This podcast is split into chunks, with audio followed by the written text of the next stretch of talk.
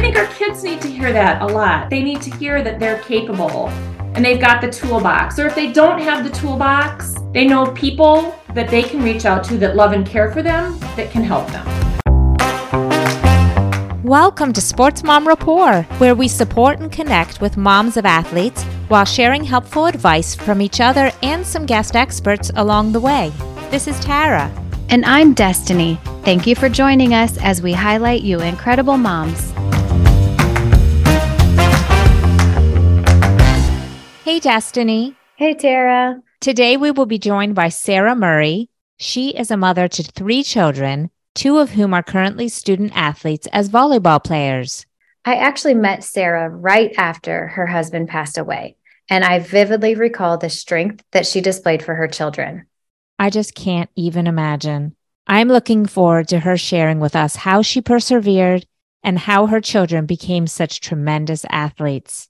I'm sure we will all enjoy this episode. So let's welcome Sarah. Sarah, we're so excited to get to know you better today. Will you share a little bit about your upbringing and your passions and if athletics played a role in your childhood?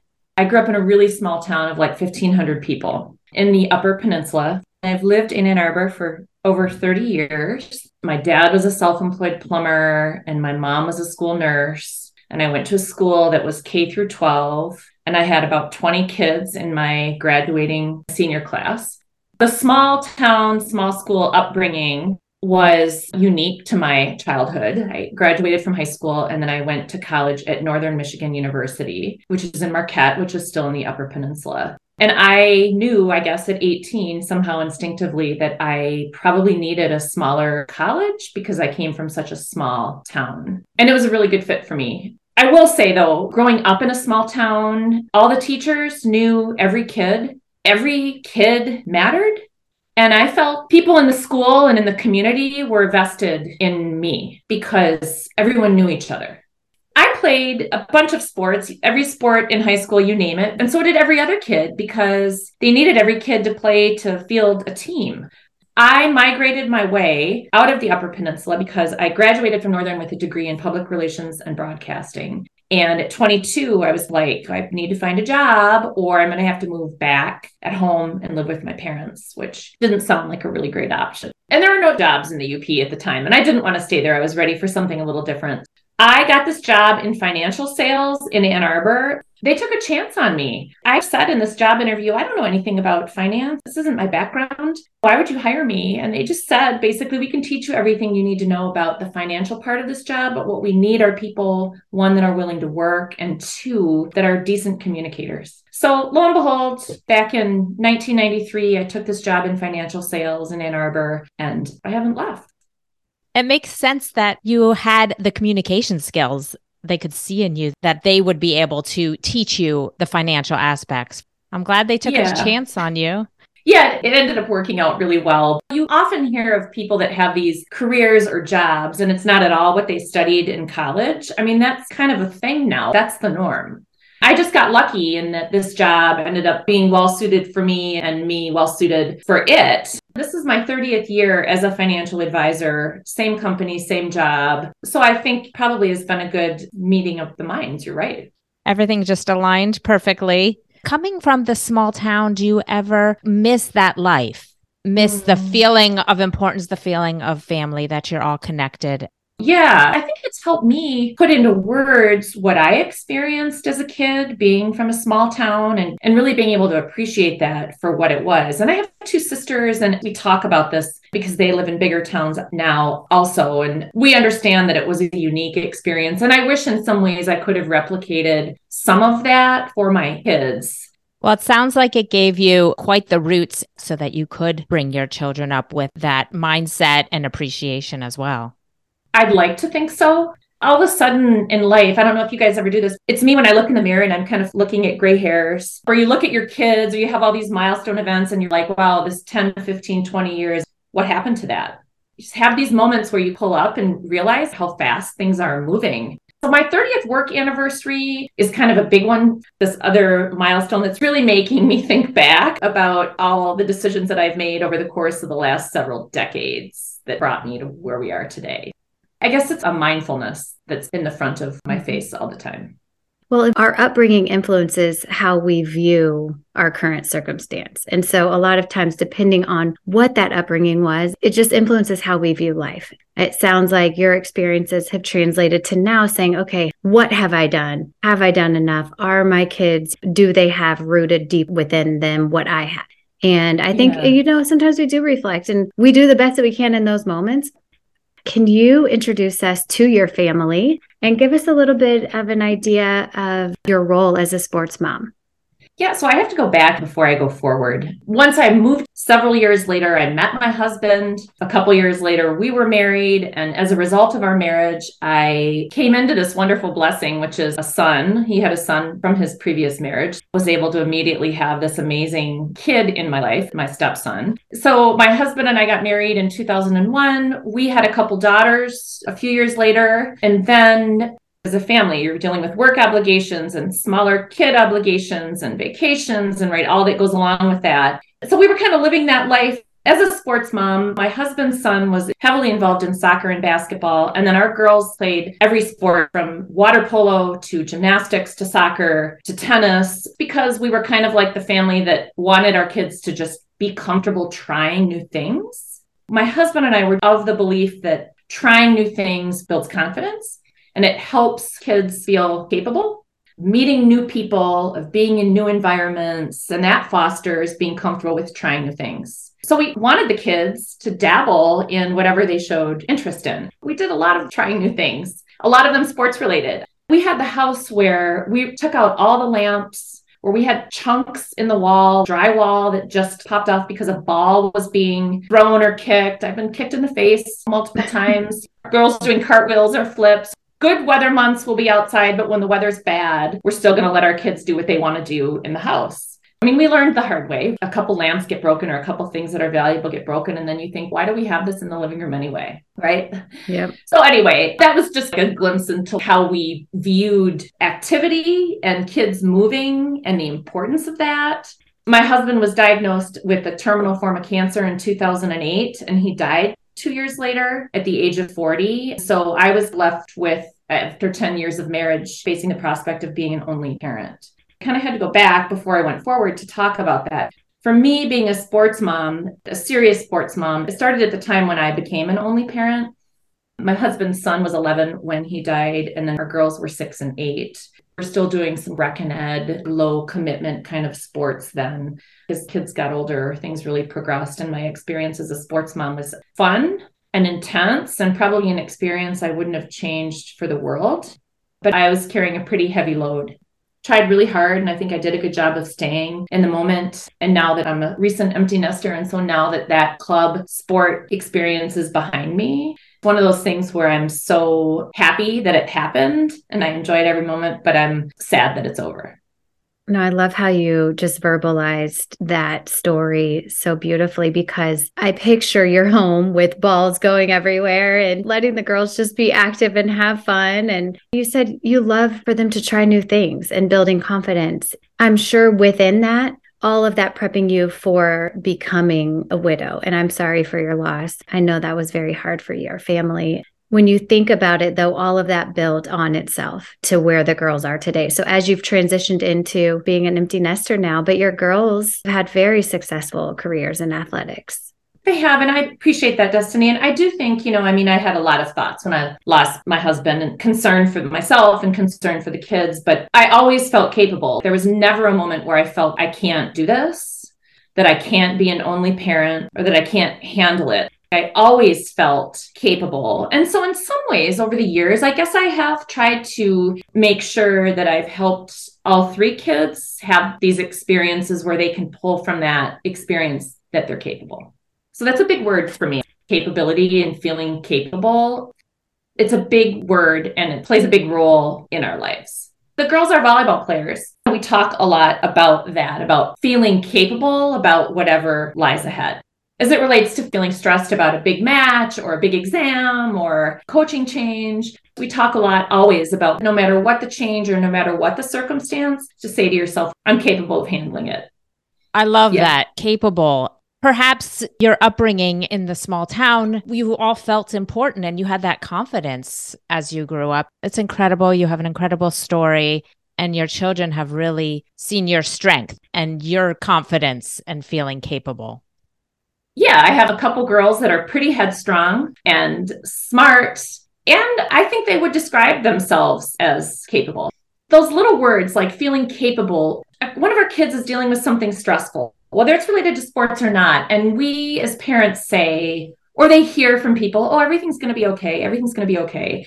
I've always tried to tweak that because in my life, a lot of times things have not been okay. They've actually been really hard and really terrible. So I've tried to switch the language and instead of saying everything's going to be okay, to instead say things might not be okay, but I can be okay, even though the circumstance is not because things aren't always okay, but it doesn't mean we have to be. So there's a distinction between circumstance and self. What a great outlook. That's a wow. beautiful lesson. You're opening my mind and eyes to see, yeah, that's true. You have suffered a lot and you've turned that into such a beautiful life experience, life lessons. Well, I do feel like I have a unique view on how finite life really is. And that came to me at a really young age. I'm committed to having a life that's filled with joy and gratitude. We can all say that, but how do you do it? I think sometimes it's just shifting what we say and what we think a little bit so that things can make a little bit more sense. Like, oh, everything's going to be okay. That's kind of a placating, like, it's not true actually, but I can be okay even when things aren't. And then again, that lends itself to feeling I'm capable of handling and dealing with productively whatever I'm faced with. I think our kids need to hear that a lot. They need to hear that they're capable and they've got the toolbox. Or if they don't have the toolbox, they know people that they can reach out to that love and care for them that can help them. Thank you for that. Thank yeah. you so much. Will you introduce us to your daughters? Tell us about their success in sports and where they are now. I will. At some point in their sports journey, they fell into volleyball or it fell into them they were tall kids. They're six one and six two, so it was kind of like a meeting of, oh, this seems like a good sport. They liked it. They were good at it, which of course helped. Kendall is my oldest daughter, and she's 20, currently a junior and she plays volleyball at Michigan. And Harper just turned 18. She enrolled early at the University of Nebraska. She enrolled in January. And they just landed in Brazil this morning where they'll be competing for the next eight days. So I don't know how they found volleyball or if it found them, but it was kind of like the perfect match. Wow. Going to Brazil, tra- I know. traveling internationally. That's incredible. Amazing experiences. The other thing that I think it's important to mention about my girls is that both of them had some learning challenges, and this is part of their sports experience. And so Kendall was diagnosed in grade school with dyslexia, and Harper had ADHD. Both of them in their early years sports were an outlet for some of the other challenges that they were facing in the classroom. I was able to get early intervention, certainly on the dyslexia piece and the ADHD. I kind of felt like I was meeting with teachers all the time. That became a part time job, but just to help manage Harper's learning and help the teacher manage the environment so that both of them could properly learn. I also think, speaking frankly, that there are challenges with each of those things help build a lot of resilience in them over time. My oldest, Kendall, I mean, she had to work really, really hard to do well in school. It took a lot of support outside of school for her to create the building blocks and overcome some of the learning hurdles that she faced in order for her to be successful. As a mother, it was hard to watch that, hard to watch her struggle so much. But at 20 years old, all of those struggles she's built on all of those to develop into this confident person that pretty much feels like she can do anything because of those early struggles because she overcame and she learned how to work through everything connected those dots between hard work and preparation and accomplishing something working yeah. hard having it pay off when things don't come easy and the kids need to work hard, it really teaches life lessons. And it's a tribute to you as a mother teaching them, I am capable. This is not easy, but I'm going to get through it and I'm going to find the tools and get through this. So, yeah, the resilience part of that. Kendall specifically with the challenges that come with dyslexia and learning. If I could have thought 10 years ago, where would I love for her to be right now? Like, where in 10 years? I mean, she's probably surpassed that. She's just shining and confident and has so much belief in herself and knows that everything that's worthwhile usually takes a lot of time and hard work. Sports are not sport. My youngest had ADHD, and what that really meant was so many social challenges. I used to have this phrase with her where I would grab her cheeks in the morning before she left for school and say, Okay, today, let's not make the same mistake you made yesterday. Let's make a new one. So, you know, trying to normalize making mistakes, but not making the same one that she made the day before. Right. Learning from um, it. yeah. I think ADHD is certainly much more common now than it was 5, 10, 20 years ago. That diagnosis really has made her an incredible athlete.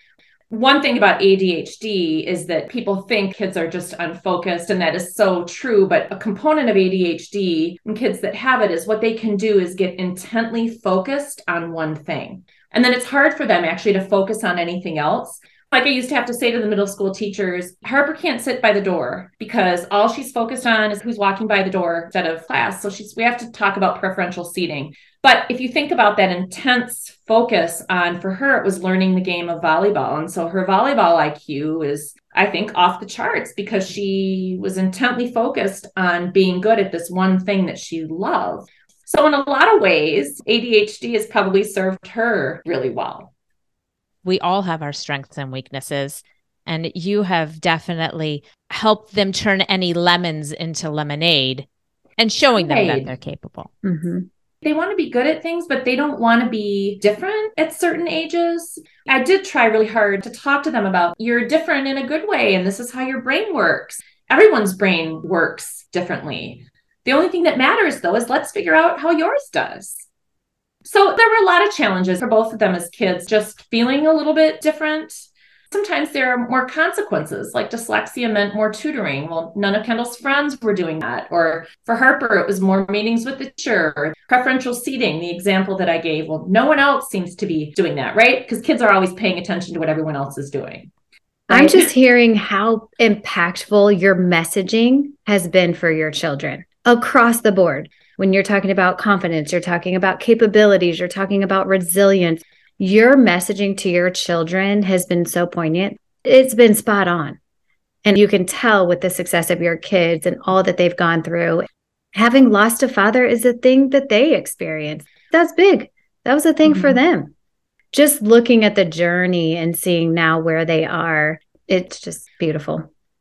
May we transition a little bit talking about your girls being division 1 volleyball players how was their recruiting process and what oh, tips do you have yeah. for other sports moms regarding that so i think the recruiting process is just inherently stressful the thing is it's stressful in different ways and i know every sport is different and you know interestingly enough the recruiting rules for volleyball were one way for Kendall and then another way for Harper because between their ages there was a lot of change.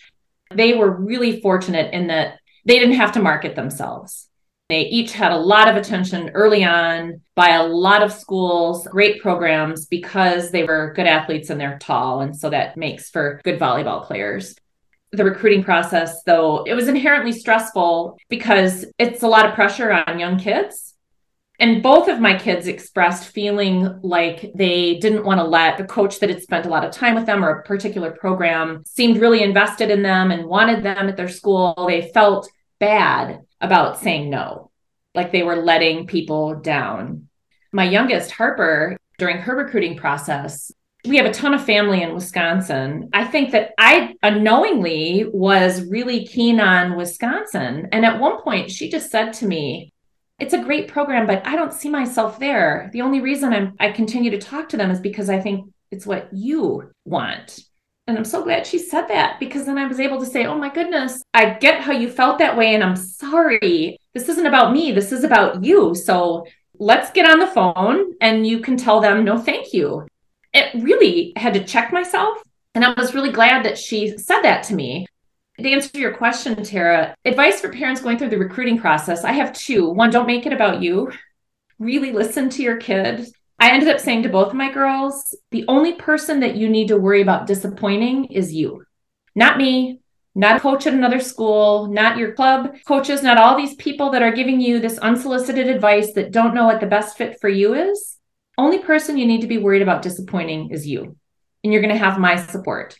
I didn't even realize I was making one of Harper's top choices about me. I'm just glad she was able to talk to me about it so that I could check myself a little bit. So I think for parents, in the kindest way possible, we need to check ourselves and make sure the process is about our kids. And then, yes, both of my girls play Division One volleyball, and they both have full scholarships, and I'm super proud about them for that. But the mistake that I see most often in the volleyball world is there are kids and parents that are D1, D1, D1. And the reality is their kids are probably going to find a better fit and play more at a smaller school. A D2, a D3, there's even opportunity at NAIA.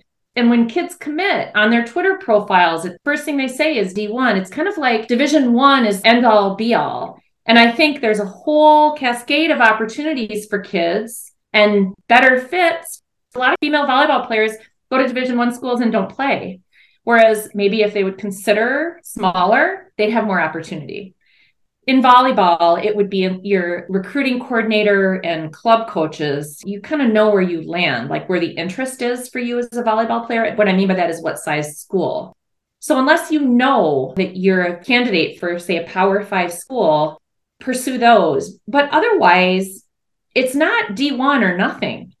I would say to parents, help keep your kids' eyes and ears and mind open to other schools and really focusing on the best fit for your child as opposed to the size of school athletic program what i mean by that. It's like d1 d1 d1 well what about d2 and 3 do you think that sometimes though when somebody has their dreams set on being at a d1 school and they are told by their coach well you really need to look at a d2 or d3 do you feel like that could set them back? I mean, I see what you're saying, but I also have heard from some other athletes they were insulted hearing that their coach didn't think they were good enough for a D1 and they wanted to push and keep striving for a D1. I see what you're saying though that there's too much too much emphasis on emphasis. D1. Thank you. I think it can be challenging because I agree with you, Sarah. There's so much emphasis on D1, and there's a ton of opportunities for more playing time, for more sense of community, that confidence, that sense of self. But I think sometimes it can be a gut check to hear that maybe what they have aspired for for so long isn't what it might actually end up being. But that being said, I feel like this generation of kids sometimes can be a little delusional in the fact that they might think that they're better than they are. And that's not to say that being a division 2, division 3 NAIA athlete isn't good because they're excelling period. They've committed time, they've done a fantastic job of working their way up and even being considered for any type of scholarship at any level. But I think a lot of athletes should recognize truly where their talent is best suited. And I think a lot of that sometimes that leadership can come from the parents. So I think sometimes parents need a gut check. And I don't know what's right for every kid. There are some volleyball players who end up going to division 1 and never ever see the court and there's no hope of ever playing. The same kids that could go to smaller schools and start and play and be all conference. Some kids are happy being able to go to the bigger school, but they're not happy not playing. And so I think it starts with the parents. I think the messaging with the parents is really what matters. So I guess I wouldn't interpret that as a gut check and unmotivating. I think it's maybe a dose of reality that kids and parents need. This is your skill set and this is about where it would fit. Thank you for explaining that it's dependent on the individual child as well because some children Always. would rather be at a really top school and have to try to keep fighting for a spot in the lineup or spot to play whether they get in or not it might be satisfying for them as opposed to getting to mm-hmm. play more but it's really what do you want do you want to be a bit of a star on your team and be able to be sure that you're going to be getting in there as long as you're healthy and performing at the level that mm-hmm. you're accustomed to and used to doing. I have that personally. Ava turned down quite a few offers to train with what she views as the best coaches in the country. She feels that the school she's attending has consistently performed at a high level. And she's like, if I'm committing to do gymnastics in college, I want to be coached by the best. But she's choosing her heart. She's choosing to come into a situation where they are in national contention every year. And she knows it's going to be hard to make a spot, but she's chosen that hard. I think another hard could be coming in as the top star athlete at a program where the expectations are super high. So these athletes are choosing their hard regardless of the scenario. And I do think it is dependent on the child. My middle daughter likely will choose a scenario that is comfortable, something that fits her personality, something where the size fits her personality where the coaches are encouraging, motivating. She's going to probably prefer a program that meets her current talent abilities. And that's just child specific. That comes into the whole sports mom conversation is how are we encouraging each kid who's different, different personality, different goals, different ambitions, and different needs. What does everyone want for their kids? forget athletics for a minute. We want them to be happy, successful human beings. We want them to take everything they've learned from their sport and translates into how to live a happy, productive, successful life. That's big picture, not size of school. Totally. I love how you let your daughter know I'm here to support you they already put so much pressure on themselves with the recruiting and schoolwork and all the challenges that they face with peers and everything else just in life for your daughter to feel okay it's okay to say no. I don't owe that coach anything. I'm just doing the best right. i can and i'm trying to find the right fit. And thank goodness my mother is behind me and supporting me with whatever decision i make. That just took such a load off of her i'm sure I hope so. Tried hard to say this isn't about me at all. This is about me supporting. I'm going to help support you through this process. So let's find the best fit for you. But the recruiting process, to sum it up, it's just stressful because kids are in a difficult position to say no to a bunch of people and yes to the right one. It's kids having these business conversations all day long with coaches. It's exhausting for them. You mentioned that your youngest daughter, Harper, graduated a little early to go to mm-hmm. Nebraska to start mm-hmm. training.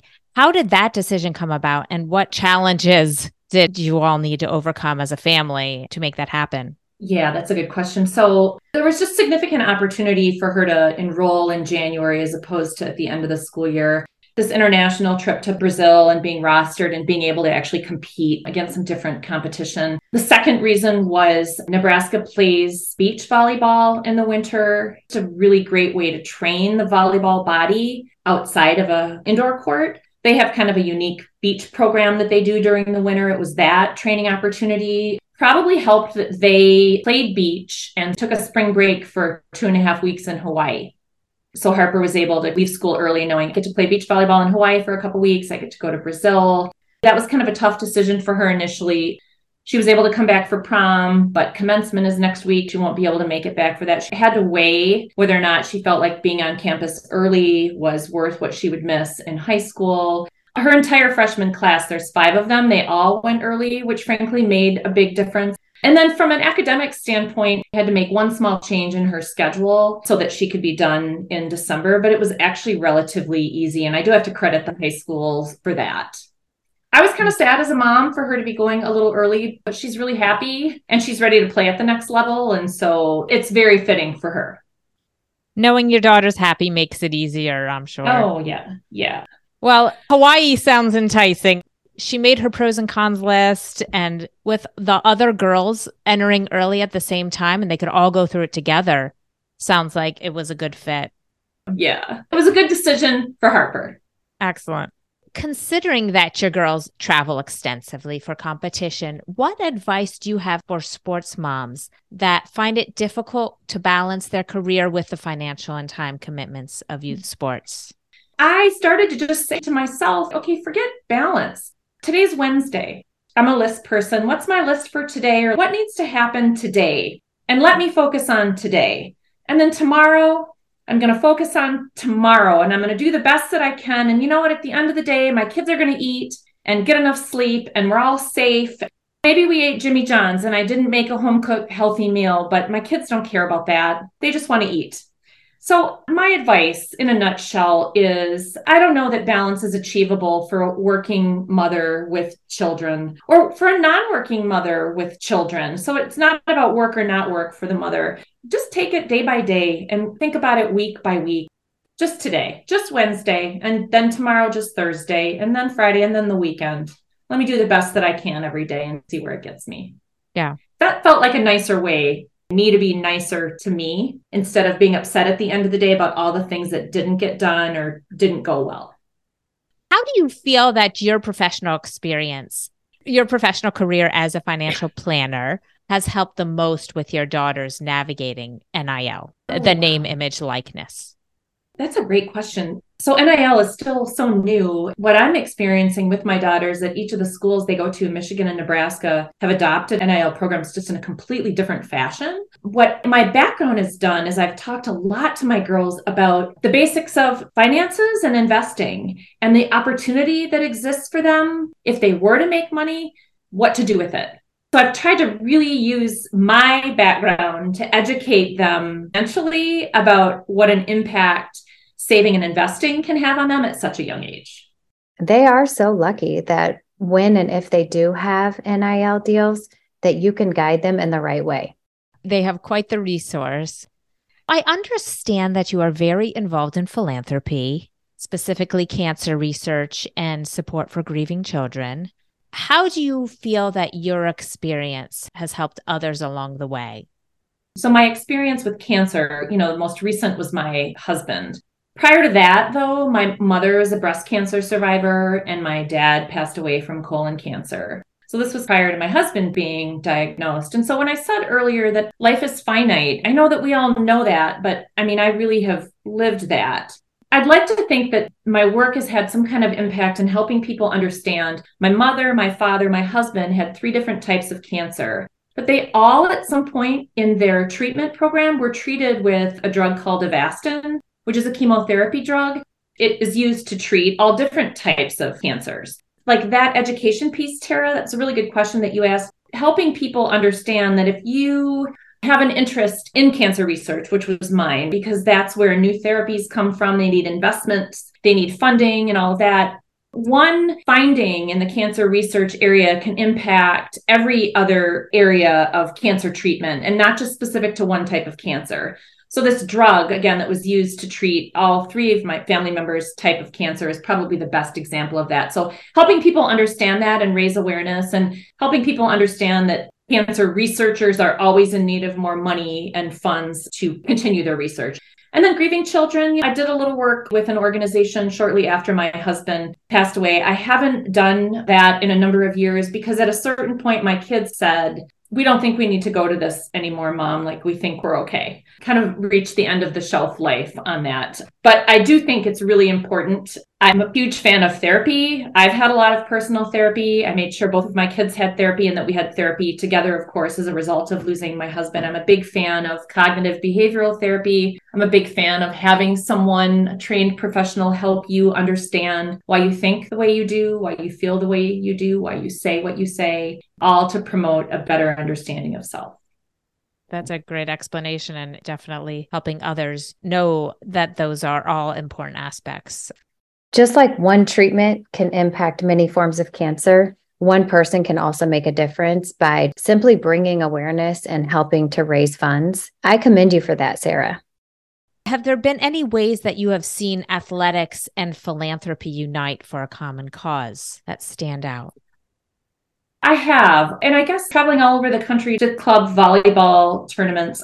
The one that I'm noticing the most lately is early childhood diabetes there have been a lot new diagnosis and that diagnosis has become more common in the last several years and so i've seen that intersect a lot in the volleyball community as of recently i'm not personally involved in it but i think you have a lot of volleyball players that are type 1 diabetics playing the sport and promoting it and promoting the fundraising piece of it which i think is incredible all of that just goes to show how powerful it can be, specifically when athletes use their platform in a positive way to bring light to an important cause. Excellent. You have shared so much advice with us and just introspective ways of looking at life and raising your children. Do you have any final advice that you'd like to share with us? I think one of the things as I listened to some of your other podcasts, one of my takeaways is how much women need other women and how much connecting with other women and listening to other women, how much we learn. And then I think the greatest gift that I think I've unintentionally given my kids is that they see me as one, their mom, but then as all of these other things. They see me as a business professional, they see me as a sister and an aunt and a friend and someone active in the community. They see me wearing all of these hats. That's not been intentional, that's been inadvertent, but I think it lends itself to our daughters being able to look in the mirror, our sons as well, be, being able to look in the mirror and know that they have different facets to their personality. So you can be an amazing athlete, a hardworking one. You can also be a good student and you can also be a good entrepreneur. And like every woman wears a lot of hats. They're just a little different based on who we're talking to.